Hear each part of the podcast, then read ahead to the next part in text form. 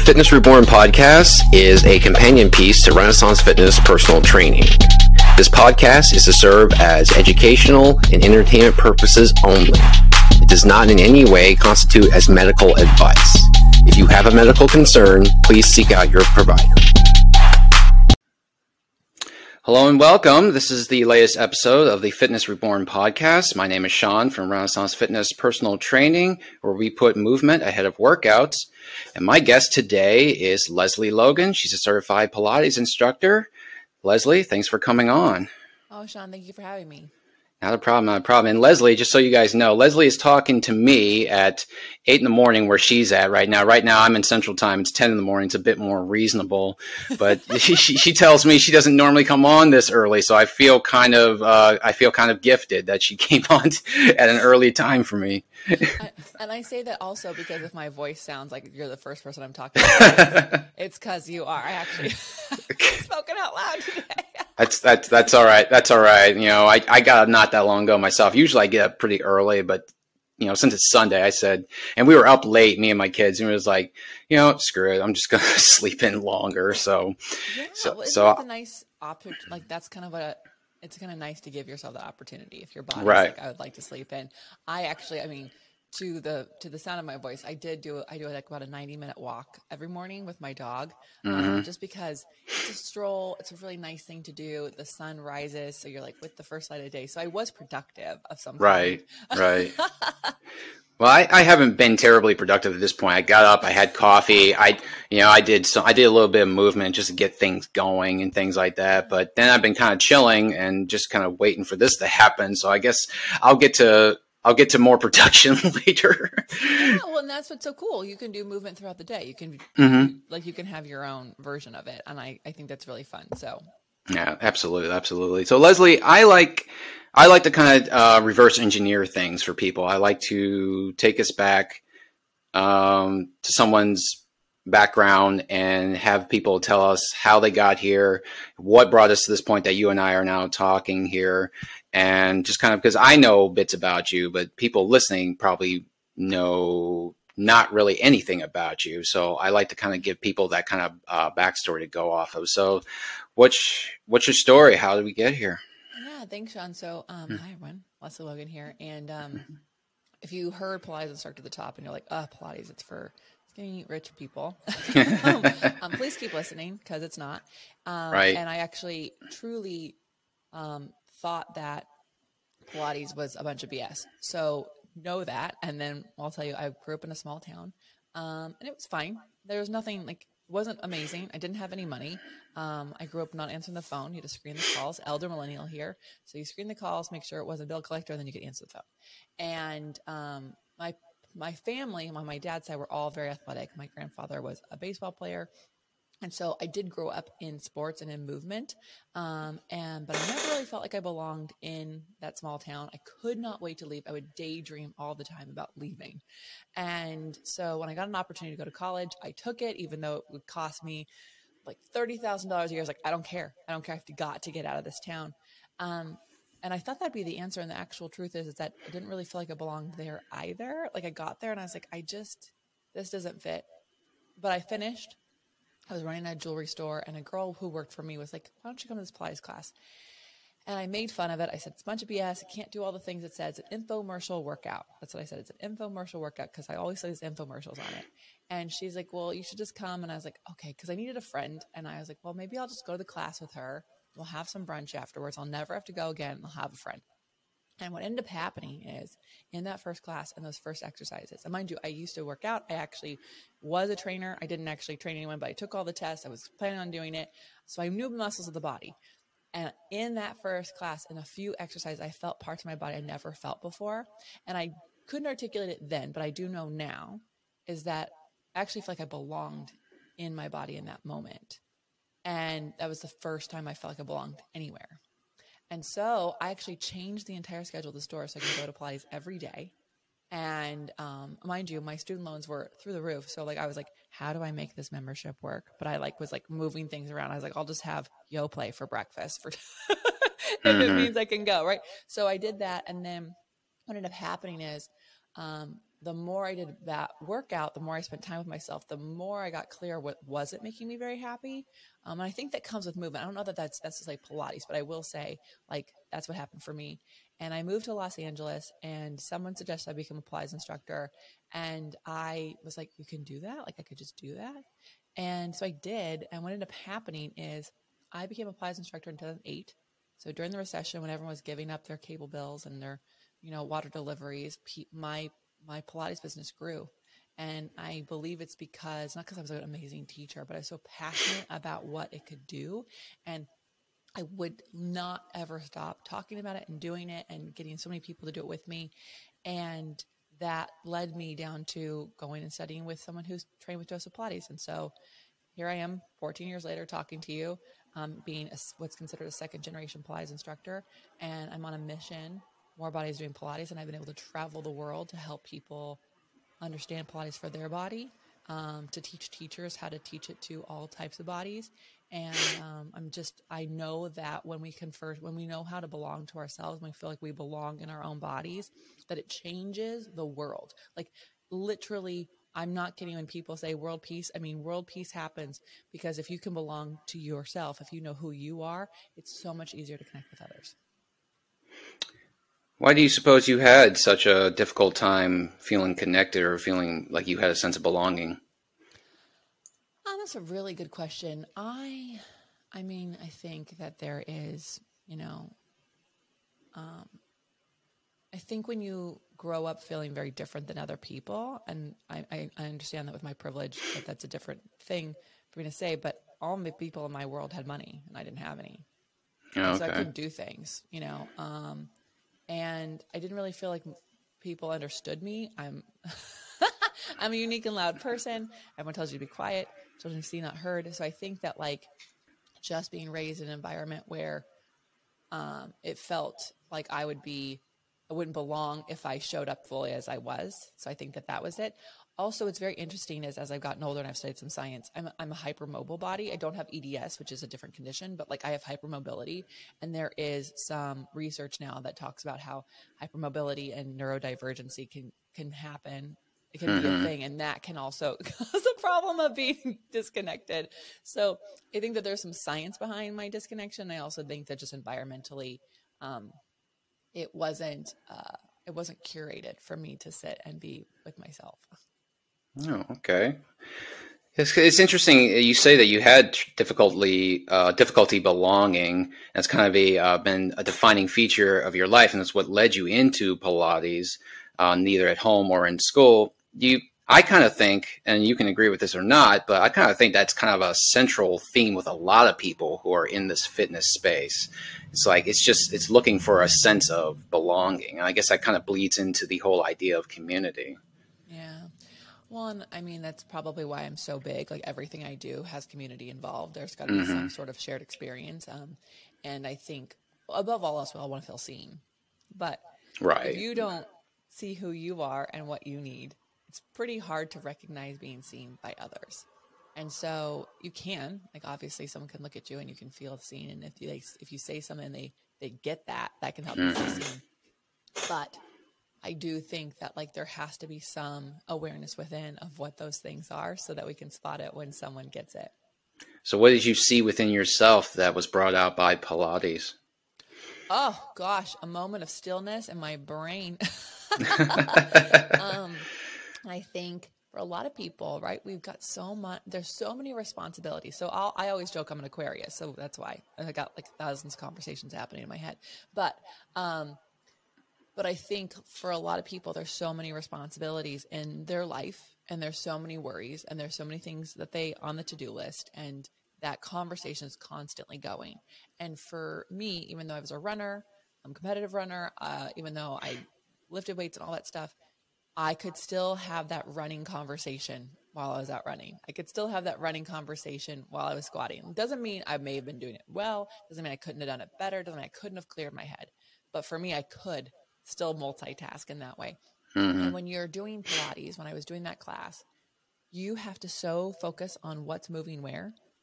You have to so like literally so focus on what's moving where that you can't think about anything else. You can only think about what what is what do I need to do right now in this moment moment? And what is really interesting is that um, especially on mat Pilates, you lay on the ground. So you like when you, if you study like things about grounding and things like that, like getting on the ground is one of the best things you can do. So you're laying on the ground and you start horizontal. So the hmm. heart doesn't have to work against gravity. It's just right there. It's really easy to get moving and connected.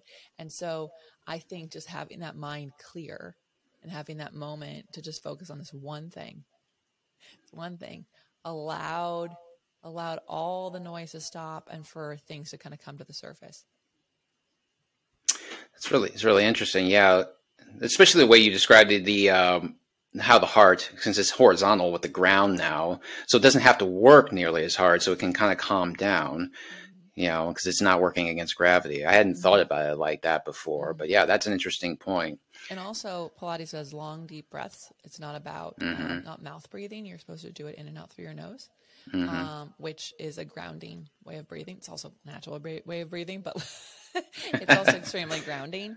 Um, and so that makes it um, even easier for people to just kind of like settle in. Now, if you've gone to a Pilates class, you've never experienced those things. Um, I'm so sorry. Uh, just try another teacher. You know, like, like just like there, there's different trainers out there. There's different yoga styles out there. Just try a different teacher. Um, a lot of unfortunately a lot of teachers and group fitness instructors out there talk a lot i know i'm talking a lot right now but in a in a session it should, You're not should teaching Pilates right now. that's true. there should be some space for you to integrate what they're saying with what your body is doing, um, and so that you can have that that moment of clarity. But yeah, it's pretty cool. Have you found that's kind of the same same thing with like say something like um, yoga, or is it? Do you see a massive difference between Pilates and yoga in that way? Personally, I see a massive difference. I think people don't, um, and it's not um, it's not a slight against them. I think if you are experienced in Pilates, um, and then you also do yoga, you can see that there are similarities. But as many similarities as there is to Pilates and yoga, there are that many similarities to Pilates and gymnastics and Pilates and training. So I actually think that like if we were to count all the similarities and all the regimens, they would equal out. But there's the differences are what make them unique. So in Pilates, most yoga classes I've ever trained with, they are a strength based yoga class. Now there are different styles of yoga. Um, where people like to come like um, to compare them is because mat Pilates and yoga are done on a mat. But if you're doing your mat Pilates on a yoga mat, I promise you, you're going to hate it. It's too thin. It's not going to feel good on a hardwood floor. You can only do it on carpet then, and you never probably most people don't do yoga on carpet. So, so you actually want a thicker mat, not too thick. You don't want too squishy, but um, you're looking at eight millimeter mat, eight to ten. Any more than that's going to be too much. Um, but where where it's different, um, and then also Pilates and yoga have flow. So if you're doing mat Pilates, you're flowing one exercise to the next. That makes sense. Then there's breath work that can be focused on, but yoga is deep belly breathing and Pilates is a lateral breathing. If you are breathing into your belly during Pilates, you cannot keep your abdominals engaged. It's not possible. It doesn't work that way. So, for the time that you're doing Pilates, you are actually like you are not overly contracting. We're not bearing down in any kind of way, but you are connecting your muscles around your center, and that includes your abdominals, but also the muscles around your back your hips, your shoulder girdle, and you have to breathe into the nose, into the back of your lungs, and you almost want to think of your lungs getting wider right? And then they're coming in. And those, so the abdominal muscles actually never rise or fall. Your chest never rises or falls. Everything is happening in the back. And your lungs are amazingly big, and most people don't use them. They do a lot of shallow breathing, which creates anxiety. Um, so, so though that breath pattern is so uniquely different, you cannot do the two. you Right. do it. You have to do deep belly breathing in yoga. I have to do lateral breathing in Pilates. So, um, I personally practice yoga as a different, re- a different for a different purpose than why I practice Pilates. How do you teach someone how to do uh, lateral breathing or to breathe back into the in, in the back spaces of their lungs here? How do you communicate that? Yeah, so we can all do this together. But you have to lie down. Is really what you have to do. Um, You can also do it against a wall, but you need your lungs to.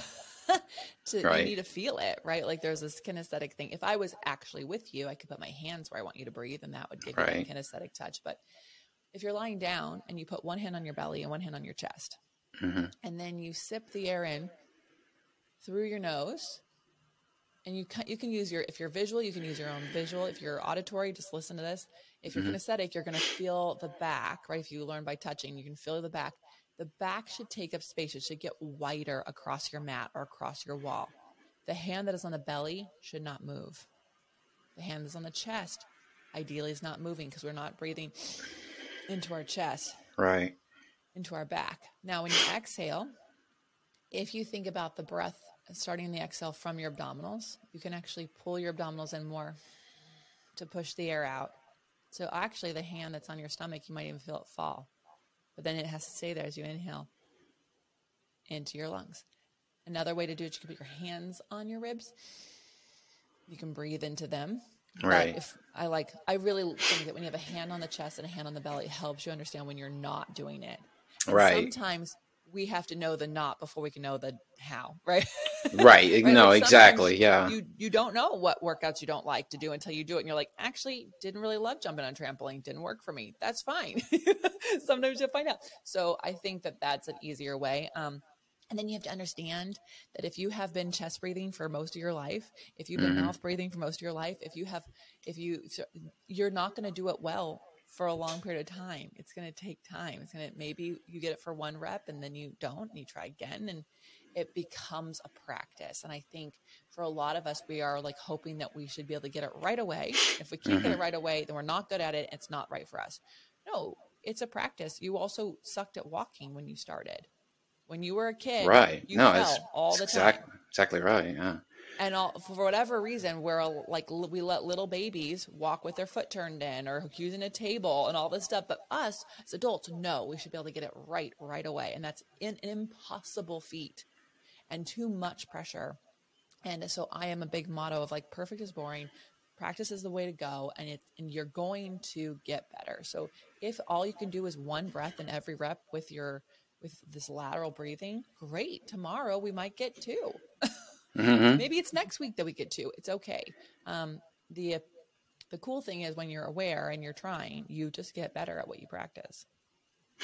So that um, I saw that at the when I look was looking over your uh, profile, I saw that right there under your picture is perfect is boring. I wanted to ask you about that. So, what uh, expound on expound on that? Why do you say perfect is boring? Well, perfection is like the like literally what stops us from doing anything in life because everyone is noodling around waiting for it to be perfect. And once it's perfect, then I'll do it. So when the schedule is perfect, then I'll go to the mm-hmm. gym. Oh, when I have the perfect this, then I'll go. And the reality is, is if we actually think about our perfect friends, the friends who have the most perfect designed house and the clean house, and everything is like so nice, we hate going there because we actually feel like we're going to make it dirty.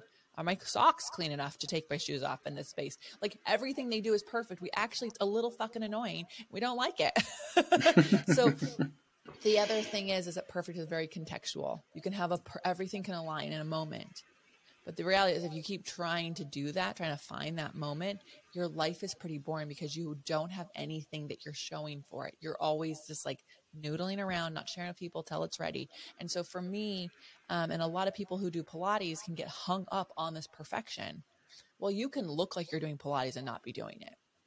I also can be doing Pilates while I'm just sitting here with you right now. So I hmm actually have to go into the studio, have to get on the equipment to sit with a tall back, take deep breaths in and out through my nose. I'm doing Pilates right now, right? Right. So I personally feel that perfection holds us back from a lot of things and keeps people Agreed. from trying things out and and making mistakes. And I actually think the best things that have ever happened are from the mistakes. I was mis- I was completely wrong. I made a massive mistake about what Pilates is. It's changed my life. It led me to this place. I wouldn't have this house, my husband. I wouldn't have seen the world without it.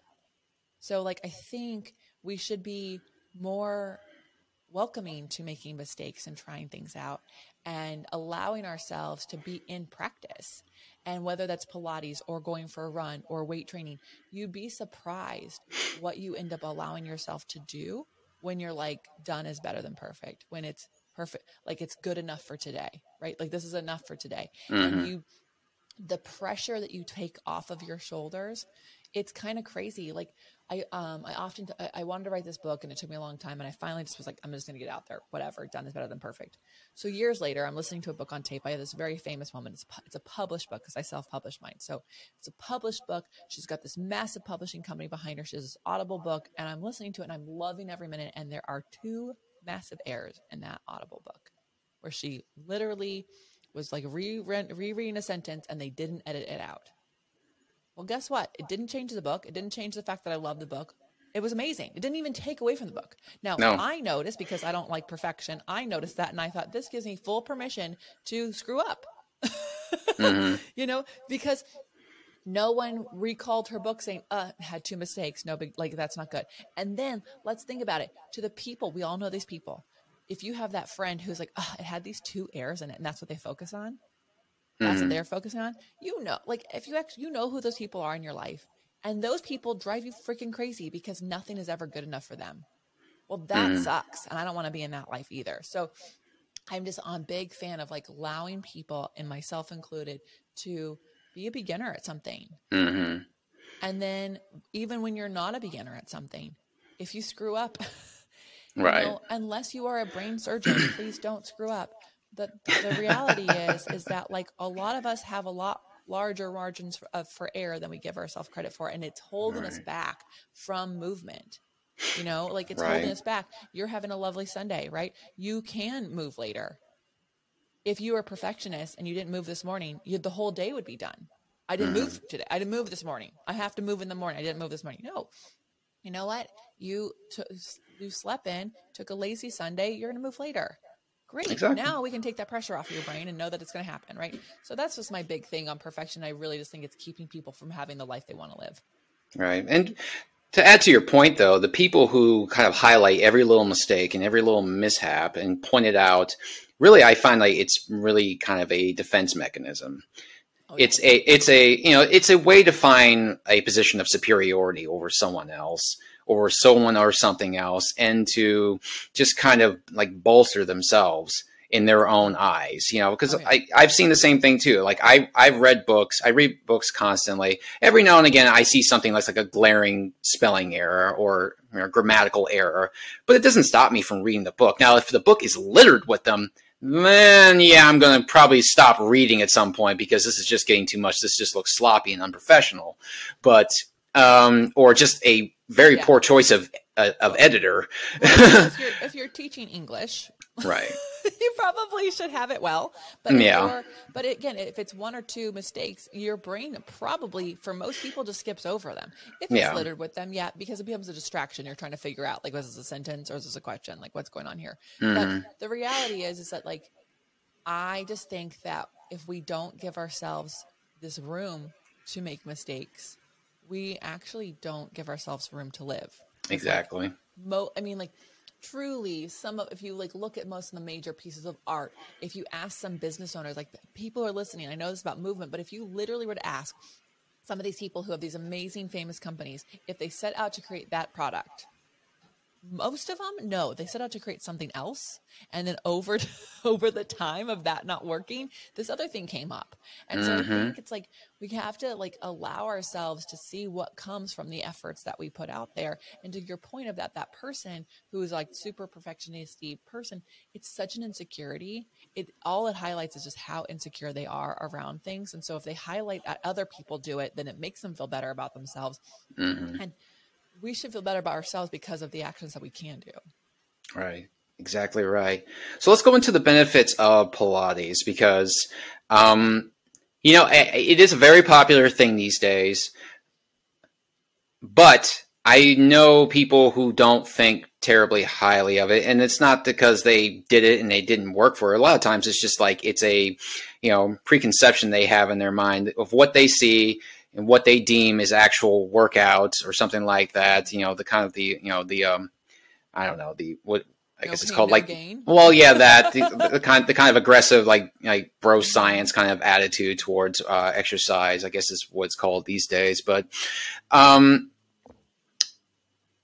let's go into the benefits of it because I think maybe that has maybe eluded them as to what they're really missing out on by not even trying something here. And that's how I got and that's how I got into it. I'm not a faithful practitioner of it, but I have done it.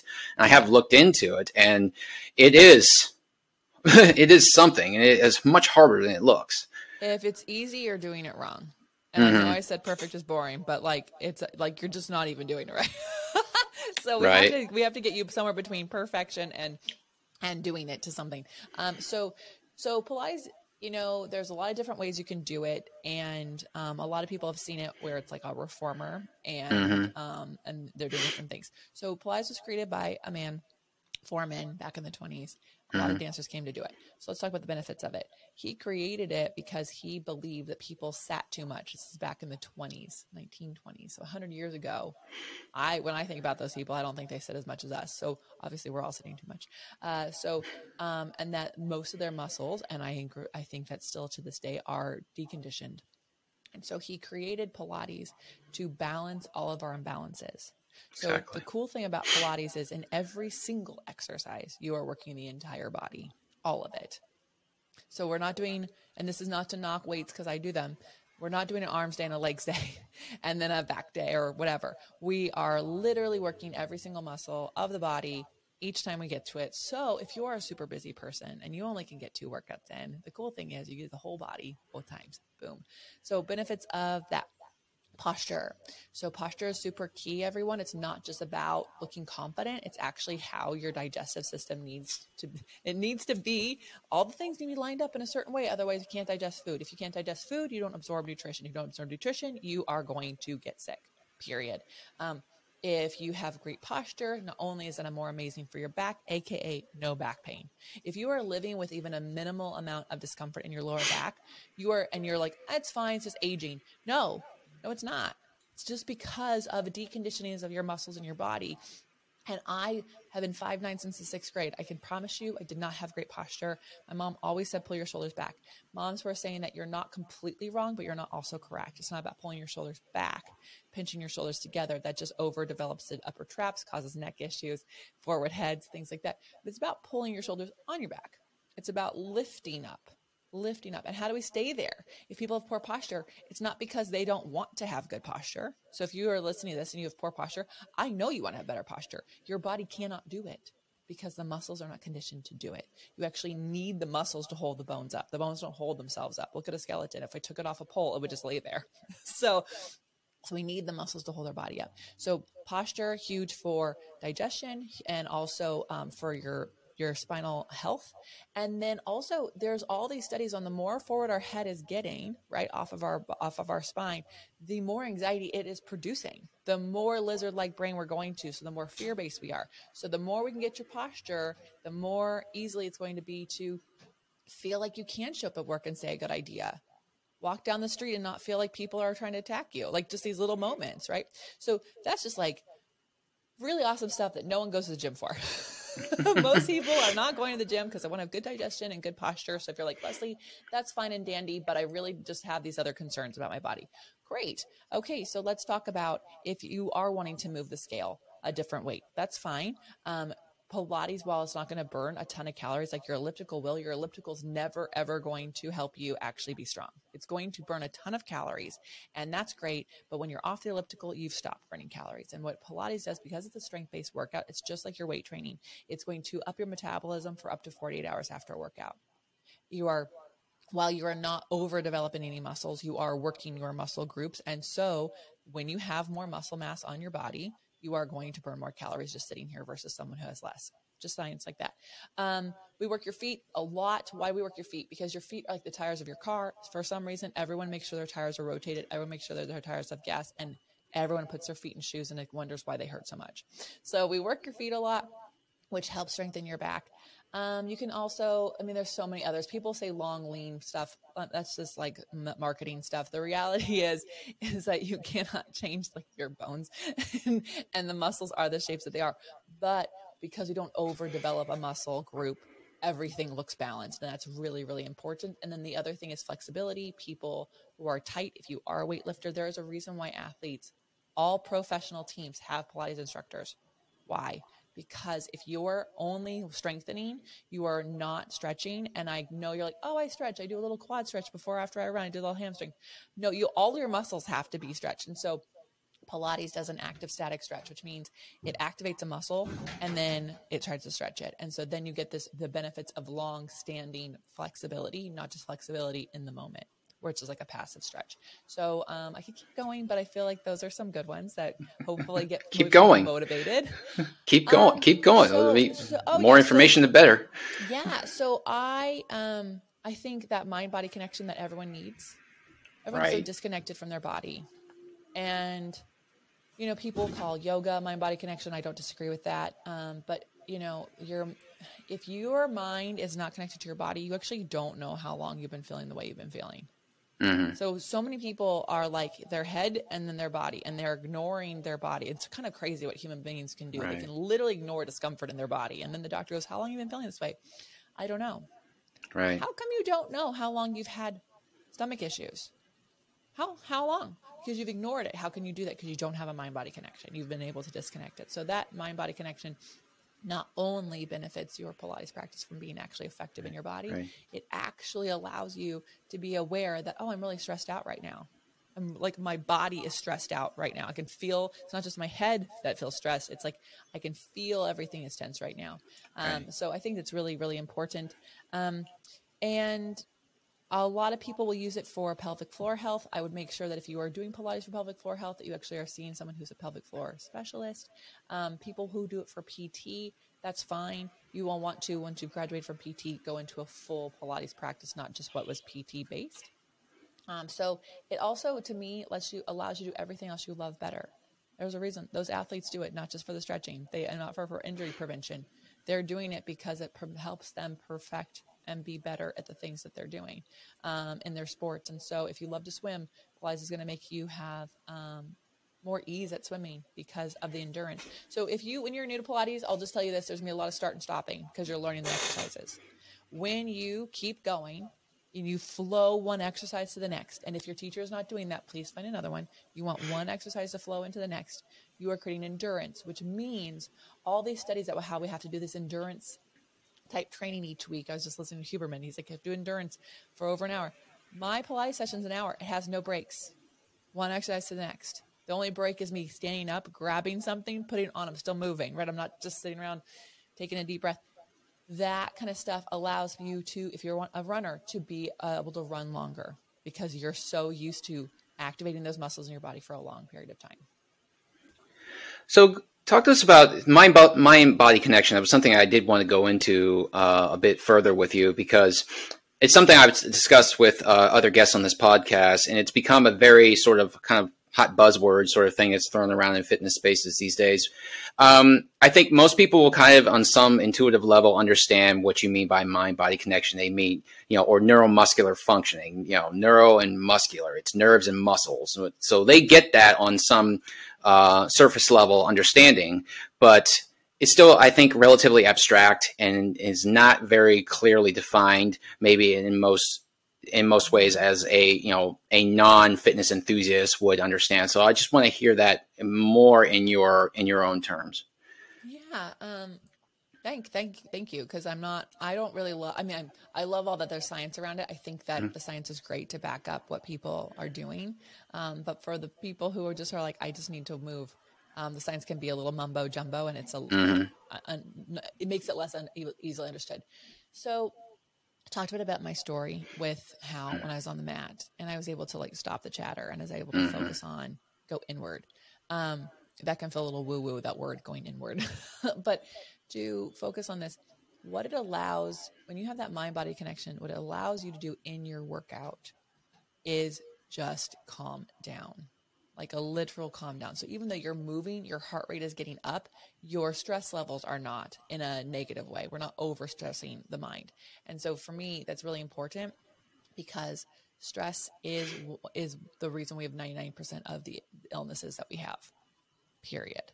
And so when you get that mind body connection, when you can de-stress out, like de-stress the mind, everything can take a moment and your body is not like in this in um fight or fright state and you can actually just focus on what's going on and you can just move. And you start to understand how powerful your body is. And this is very important. I tell people in my classes all the time you can do hard things. If you can do this exercise and it was hard didn't hurt there's a difference between hurt and hard.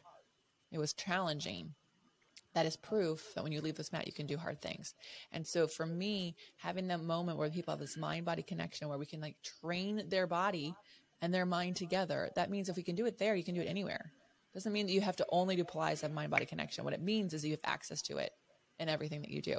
And so if you are someone who is thinking, oh, my mind and body are like working pretty good together.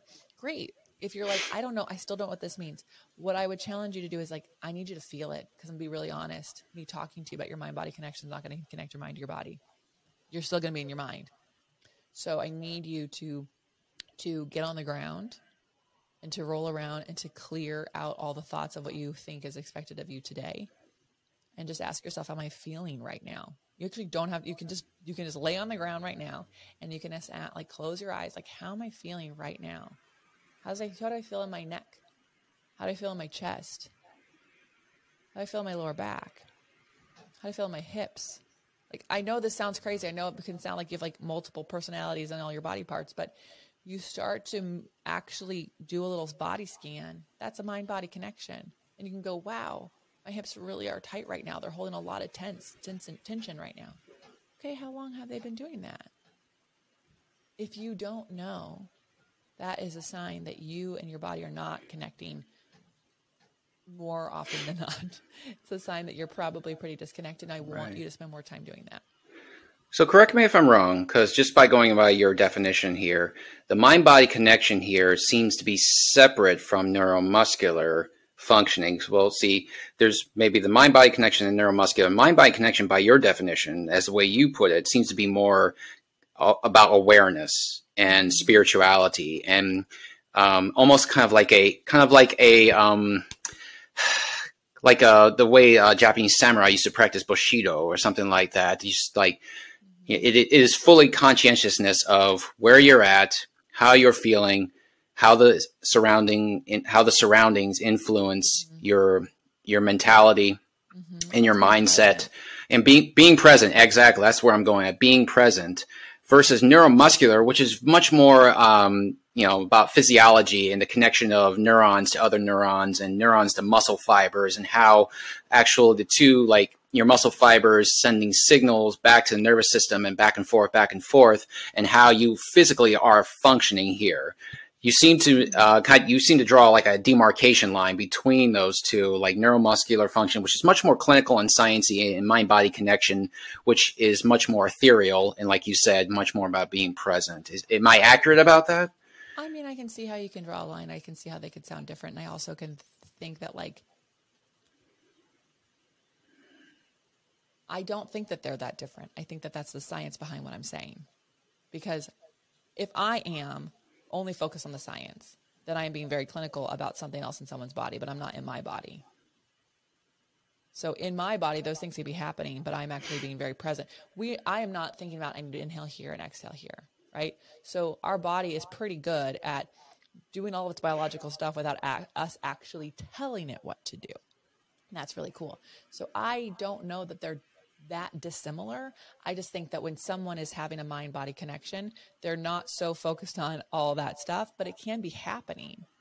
Because how else how else would like when I am working out, I am still activating muscles. That means neurons are talking to neurons, things are talking to things. So I don't think that they're actually dissimilar. I just think that when you're having your mind body connection, you're not being clinical about your body. You're being in your body.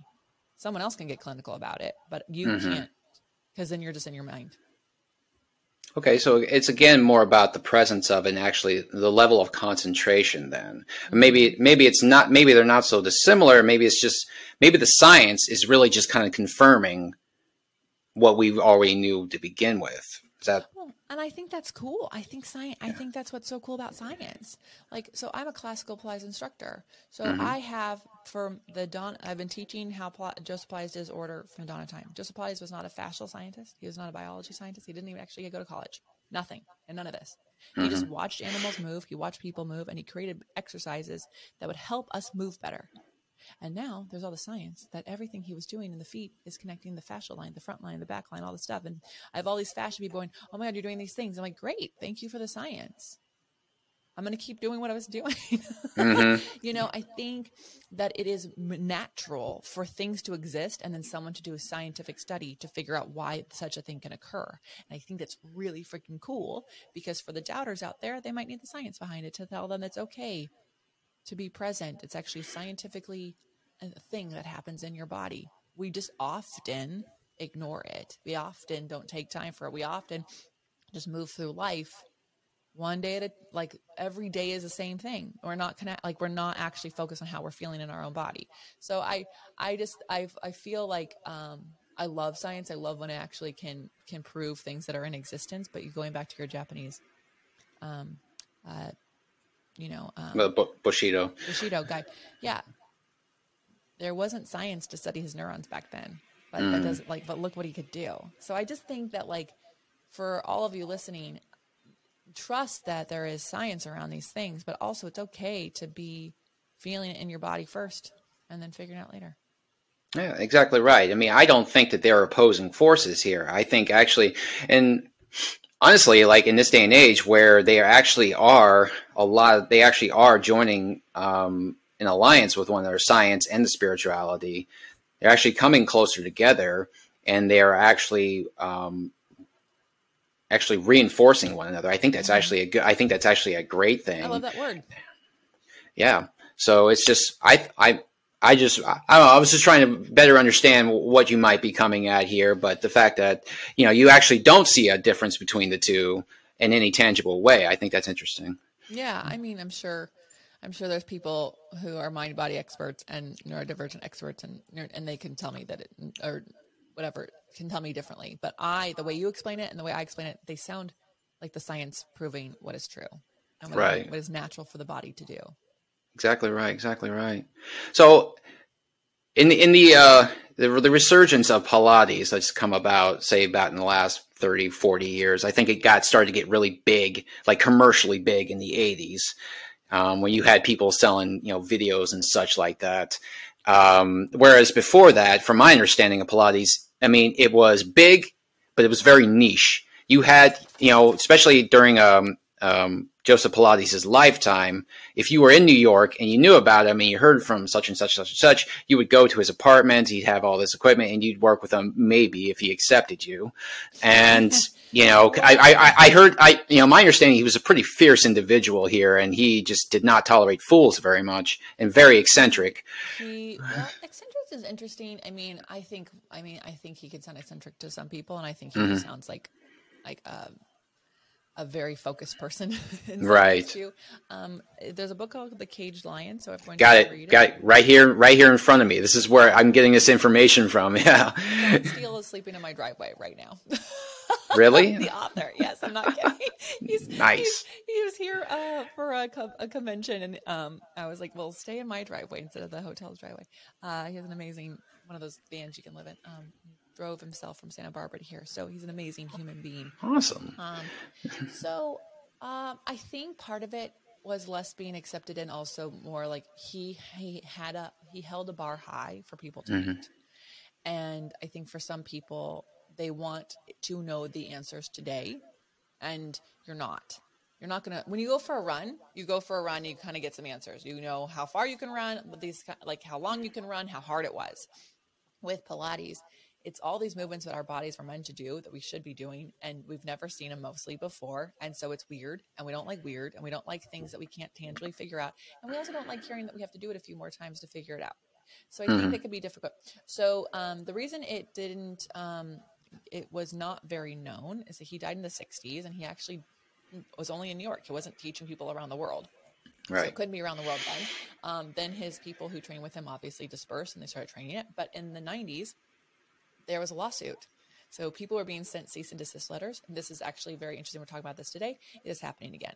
So um, Really? yes, it's happening right now. If you want to look in the New York Times, there's an article released um, at the time we're recording was last week. Interesting. So um, um, people are losing their Instagram accounts uh, because this person is attacking them and saying that they are illegally using things, and he has not proven that he has the copyrights to these things, and so therefore. Um, while Instagram took their accounts down, he had to file a lawsuit so that Is this is this the same dude that was mentioned in the book? Same Oh, actor, good dude. lord. So, um, so I shall not name his name because I'm not No, But I no, to read the book. And here's the thing: so it didn't start to become. We couldn't talk about it until early 2000 because it was illegal. You could not talk Right. about it.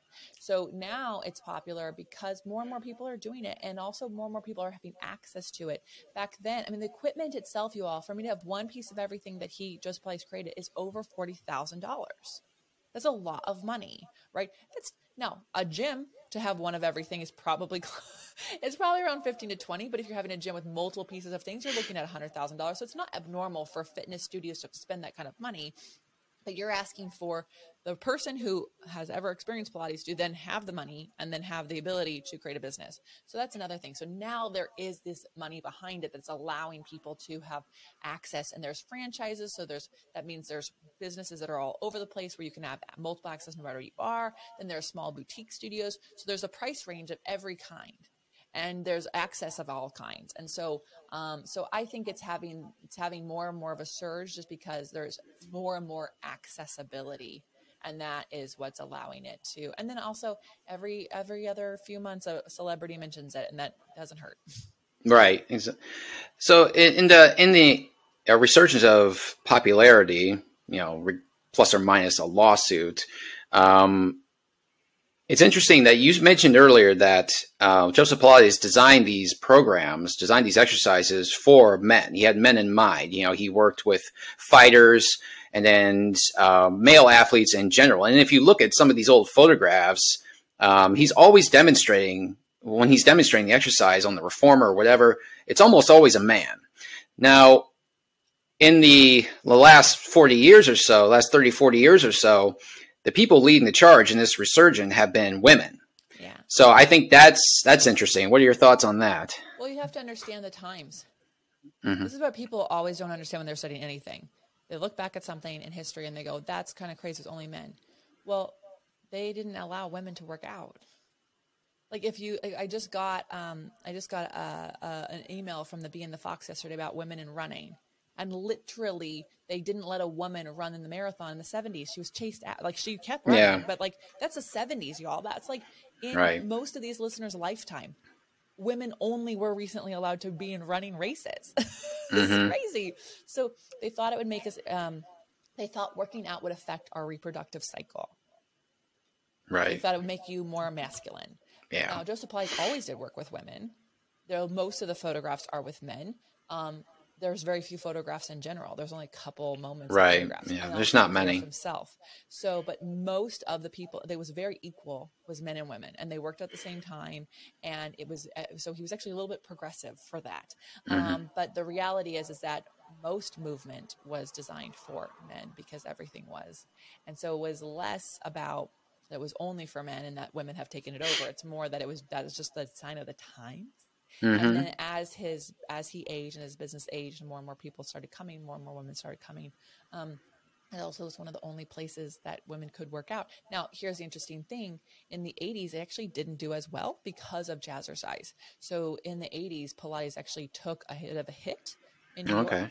Um, because of the aerobics, yeah, workouts, and then because people got injured from aerobics workouts in the '90s, Pilates got another resurgence. So it's very interesting. Yeah, yeah. It's but even still, I mean, despite the historical facts that you know women didn't weren't weren't allowed to work out very much in the you know the 1920s and such like that, or to do anything because they thought it would diminish their femininity, make them more like men, yada yada. And now that we know, you know, we're 100 years plus now. Now that we know that that's not at all the case, still you see a lot of Pilates classes, from my observation, just looking in here, they're mostly just filled with women, like eighty percent women. Um, even even in today's world, where we know that strength training and Pilates and stuff like that, it benefits everybody. Yeah. But you know, and you see lots of women doing lifting the weights and squats and all that stuff here too. But you don't see too much of it. I, from my from what I've seen of men going the other direction, and taking more yoga or more uh, Pilates classes. Yeah, I think that's I think that's where our media fails everyone and I think that's where stock photography has failed a lot of people. I also think mm-hmm. that like there there are more and more people of of different colors who are doing Pilates, but our stock photography has not changed that. Right. So so I think like first of all, the male athletes that are out there who are doing Pilates, they are talking about doing but I wouldn't know that they did it if I didn't they didn't talk about it. They could talk about it more or the media could actually share it more. You mm-hmm. know, but where do I hear about men doing Pilates? In my magazines. So are these men not in those ma- the men magazines? Are they not talking about? Are the questions not there? I actually think it's just a disservice of the media not making sure people feel seen, and also studios could do a better job just like asking male friends to show up to a class so they could take some pictures and post about it um, but again i think this also comes down to people think that if there's no burn it's not a workout and if they're not mm-hmm. sore the next day it's not a workout you are not going to be sore from pilates probably until you're advanced because we do low repetitions right how do you get sore high repetitions eccentric contraction that's where it's coming from, right? And so, and also being sore does not mean you didn't have a good workout, like you had the best workout. So I think like there's, um, there's a few things involved is that men think that they have to be lifting heavy weights to be working out and that's the thing mm-hmm. and then they should take a stretch class and then also um, there's not enough photography that's making people feel seen and accepted in a space and then you know um, lastly like people need to know that other people have done it and it's helped them and so if you are a man who's doing Pilates, you should tell your friends why. So you said like you said in your profile that anyone can do Pilates. You made a very blanket statement there. Anyone can do Pilates here. Mm-hmm. So by anyone, I'm assuming you mean absolutely anybody. So yep. 70, 70 years old, hasn't worked out ever before, or hasn't worked out in maybe 50, 40 years, not in terribly great shape here. Doctor says you know what, you got to start moving. It's you know you're 70 years old and it's just not going to get any easier if you don't move around here. Your quality of life is going to go right into the toilet. Mm-hmm. You bet you better get out there and start moving here. You know, otherwise you can forget about playing with your grandkids. Mm-hmm. You know, you're just not going to have the energy for it. Mm-hmm. Yeah, so I've worked with people who will have only one leg. Um, now, if you are 70 something years old, I probably don't want you taking a group class. I'm going to want you to take some privates 1st mm-hmm. But absolutely, John Steel's 86. He's seven years right? old. Right? Yeah. Pilates. He has his own equipment, his own house, and he does it. Right? So, like, um, no matter your age or your abilities, there is a Pilates practice for you. You just might need to find the teacher who has an expertise in your situation. And so that's where research comes in. And that's where asking calls. And so when you are looking for a Pilates instructor, you should be looking for someone who you should hear words like comprehensive training, over like their training hours should be more than 450 if you do have any um, neurological conditions you should see that they have worked you should ask them have you ever worked with someone who has had parkinson's or who has ms or who has this if they haven't ask them if they know someone who has okay if you are a more able-bodied person if you're a bigger body person that's fine that's totally fine. I have teachers on my platform who are bigger bodied. They move as well as I do. They're as strong as I am, and they can do all those advanced things. Now, it does might it may take some time to get the strength built up, but it took me strength to build up to hold my own legs up. So every yeah. single one of us has to start somewhere, and so it's just important about just ask questions, find the teacher who sounds like they can work with you, and if you don't like them, if you don't feel like you connect, it's not Pilates. It was them. So go find someone else. Mm-hmm. Exactly, exactly right. So you mentioned your online platform here. That was something I wanted to get into. Talk to us about your online platform. Yeah, so onlinepilatesclasses.com. It's where we help people do life better. We um, are the um, only that I know of uh, platform out there that actually holds you accountable to showing up for your practice. We actually take your classes away. So every Tuesday we drop a new class, and the next Tuesday we take it away. And on the first every month we drop the longer form class. You have a, a, whole month to do the longer form class. Um, and it is, it's, been, um, it's four years old now.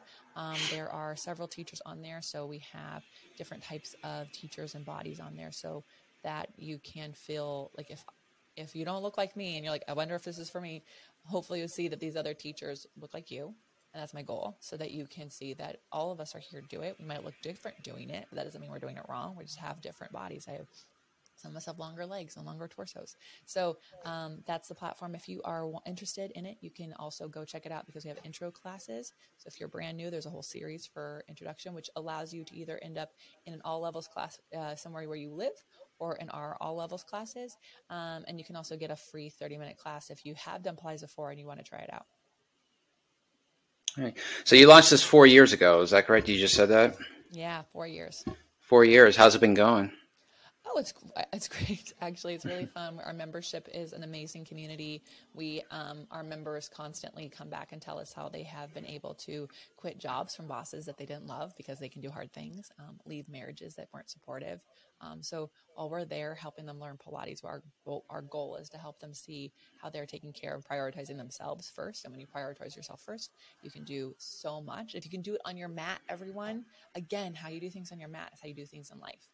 And so it's really important to me that we get you for 30 minutes or 40 or 50 minutes for whatever class you're doing. Or we also say finishing is optional. So do 15 minutes, great. You shut up, you did your, your practice. And our goal is to help you see that when you prioritize yourself on that moment, you can do it in other times. And doesn't mean you're selfish. It actually makes it selfless because when you are fully you, you are the best version of you to other people. You don't have to hot, try harder. You don't have to like like build your energy up. You can actually just be yourself in that moment. And so, um, so that's our goal um, at onlinepilatesclasses.com. So if I'm a new client here, I just signed up. So what can I uh, look forward to? What what can I expect? Um, so you're a brand new client, then what you can expect mm-hmm. is first of all, we do the intro series, and mm-hmm. um, it's three classes, and you have it's about ten to fifteen minute long classes, so you learn the foundational moves, you get those really good. So that way, when you um, are actually in the all levels classes, and there's a more advanced move, you're heard, you're told, you're heard, you're told to hear um, that if you can't do this exercise, replace it with something you can do. And that gives you permission to be brave and courageous and give your body what it needs and not go, oh, I can't do this because I can't do this thing. And so, um, so that's what you'll, that, that, that's like allows you to be empowered in classes. When you're in our platform every Tuesday at 2 p.m., as I mentioned, we drop a new class and the next week it takes away. You, we encourage you to join our, our members only group where you actually get to share your wins, your aha moments, your questions. Because if you have questions, the teachers and I can actually look at you, do it in that group. You can just post a video and we can actually give you feedback. No other platform looks at your body move and gives you feedback because it's an on-demand platform, so you're not in class with me. So you can do class at whatever time you want, but then I can actually give you feedback on that. Gotcha. So you're like a you're like assigned a personalized coach, and then they kind of hold your feet to the fire there and make sure you're doing you're doing what what you need to do. Mm-hmm. Yeah, I mean, because the class is going to disappear, you use it. Mm-hmm. How many people have every streaming platform there is, and how many times do you actually log into all of them in one month? You don't. Right. Right. So there's nothing holding you accountable except for that bill every month. So for us, we actually want to hold you accountable. Accountable. I'm the accountability queen, and so we we actually will um, we actually do that by taking that class away and you'd be surprised how many people at 1.30 at pacific time are like logging in to take class before it disappears so all right so we're as we start to wind down here um, talked a lot about where you come from where you are now so what's ahead of you what's what's uh, what's uh, on your radar? Honestly, um, I am so busy with the platform. We actually um, have just released our third of six flashcard decks Pilates, exercises, and so I'm just doing more of that because I'm on a mission to help more bodies do Pilates. So adding more things onto that plate is not really an option yet. Um, but you know, I have I have goals and ideas of what I'm working towards for right now, it's just getting more bodies onto that platform, doing our flashcards, helping them move, um, because I do know that it changes their life. Right, exactly. That's awesome. That's awesome. Well, so one thing I like to ask people um, before we sign off, um, because everyone here has such great things to say. If there is anything that you want people listening to this to walk away with, if they remembered nothing else about what you said, what would you like them to remember? Oh gosh. Um, that's a great question.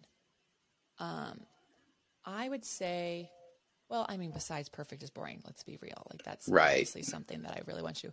I want you to know that you matter. You matter, and I really do mean this. When I when I said that prioritizing yourself is the best thing that you can do for others, I mean it. If your cup is not filled, when someone knocks it over, you get really frustrated. Mm-hmm. When it's mm-hmm. full and a little bit spills out, it's like no big deal. And life is so much easier when you have taken care of yourself. I don't just mean with Pilates, I mean sleep, fueled yourself correctly. Like when you've really made sure that all of your needs are met, it is so much easier for you to meet the needs of others. Too often we do it the other way around. We meet the needs of others and we meet the needs of ourselves. Can't do that. And especially if you're listening to this podcast, it shows me that you actually care. You're trying to figure out what's going to work for you. And I need you to hear that whether it is doing Pilates with me or somebody else, maybe it's not doing Pilates at all, but if you actually are meeting the needs of yourself you are going to have a much, much more fulfilling life and you'll really start to see the people and the relationships around you change. Exactly. I think that's a terrific message. I mean, your uh, your message earlier about perfection is boring. I think that uh, I think that's that's that's helpful in its own way too, because again, you know, the attainment of perfection, especially with social media and everything, where we are constantly comparing our lives to other people's, even people that we don't even know. But it's all based on just what they are putting on their uh, their social media accounts, and cough cough, they're all it's it's all being curated, by the way. yeah. Exactly. So right, perfection perfection is boring, and yeah, self care is is a must because like like you said, you know, you can't you can't get through life just having everyone drain your own energy. Mm-hmm. That's true. So true. Thank you so much, Seann. Thank you. Thank you so much. So thank you so much. Well, Lesley, um, I appreciate your time. I appreciate you talking to me. And um, there you have it, folks. That is the uh, this current episode of uh, Fitness Reborn. My name is Seann from Renaissance Fitness Personal Training, and this again is Lesley Logan. She's a certified Pilates instructor. And uh, I will put information that you can get a hold of Lesley. Um, I will put her website and her own uh, podcast on there in the show notes, so you can uh, you can reach out to her if you'd like. Um, is there a particular way that you'd like people to reach out to you? Just through the um... and pretty much any way. Any if it's on a platform I'm on it, you can reach out there. We also have a support team. But yeah, the the podcast or um, onlinepilatesclass.com is a great place to reach out to me. Yeah, no worries, no worries. And I'll put that in there too. And don't forget, folks, I'm also offering uh, training programs myself. I'll post those in the show notes as well. And uh, appreciate you being here. Appreciate everyone listening. And uh, we'll see you next time, folks. Thanks so much. Th- Lesley, thank you again. Thank you. Hey, thanks for listening. Don't forget, you can become a supporter of the show by becoming a monthly subscriber. No commitments, cancel anytime. Every little bit helps and I'd sure love your support. Also, you can click any of the links to our social media platforms provided in the show notes, and you can email me at renfitnesswarriors at gmail.com. That's ren, R-E-N, fitnesswarriors at gmail.com. If you got a fitness story to tell, I'd love to hear it. And you never know, you might just find yourself on the show. Until next time, train hard. Peace.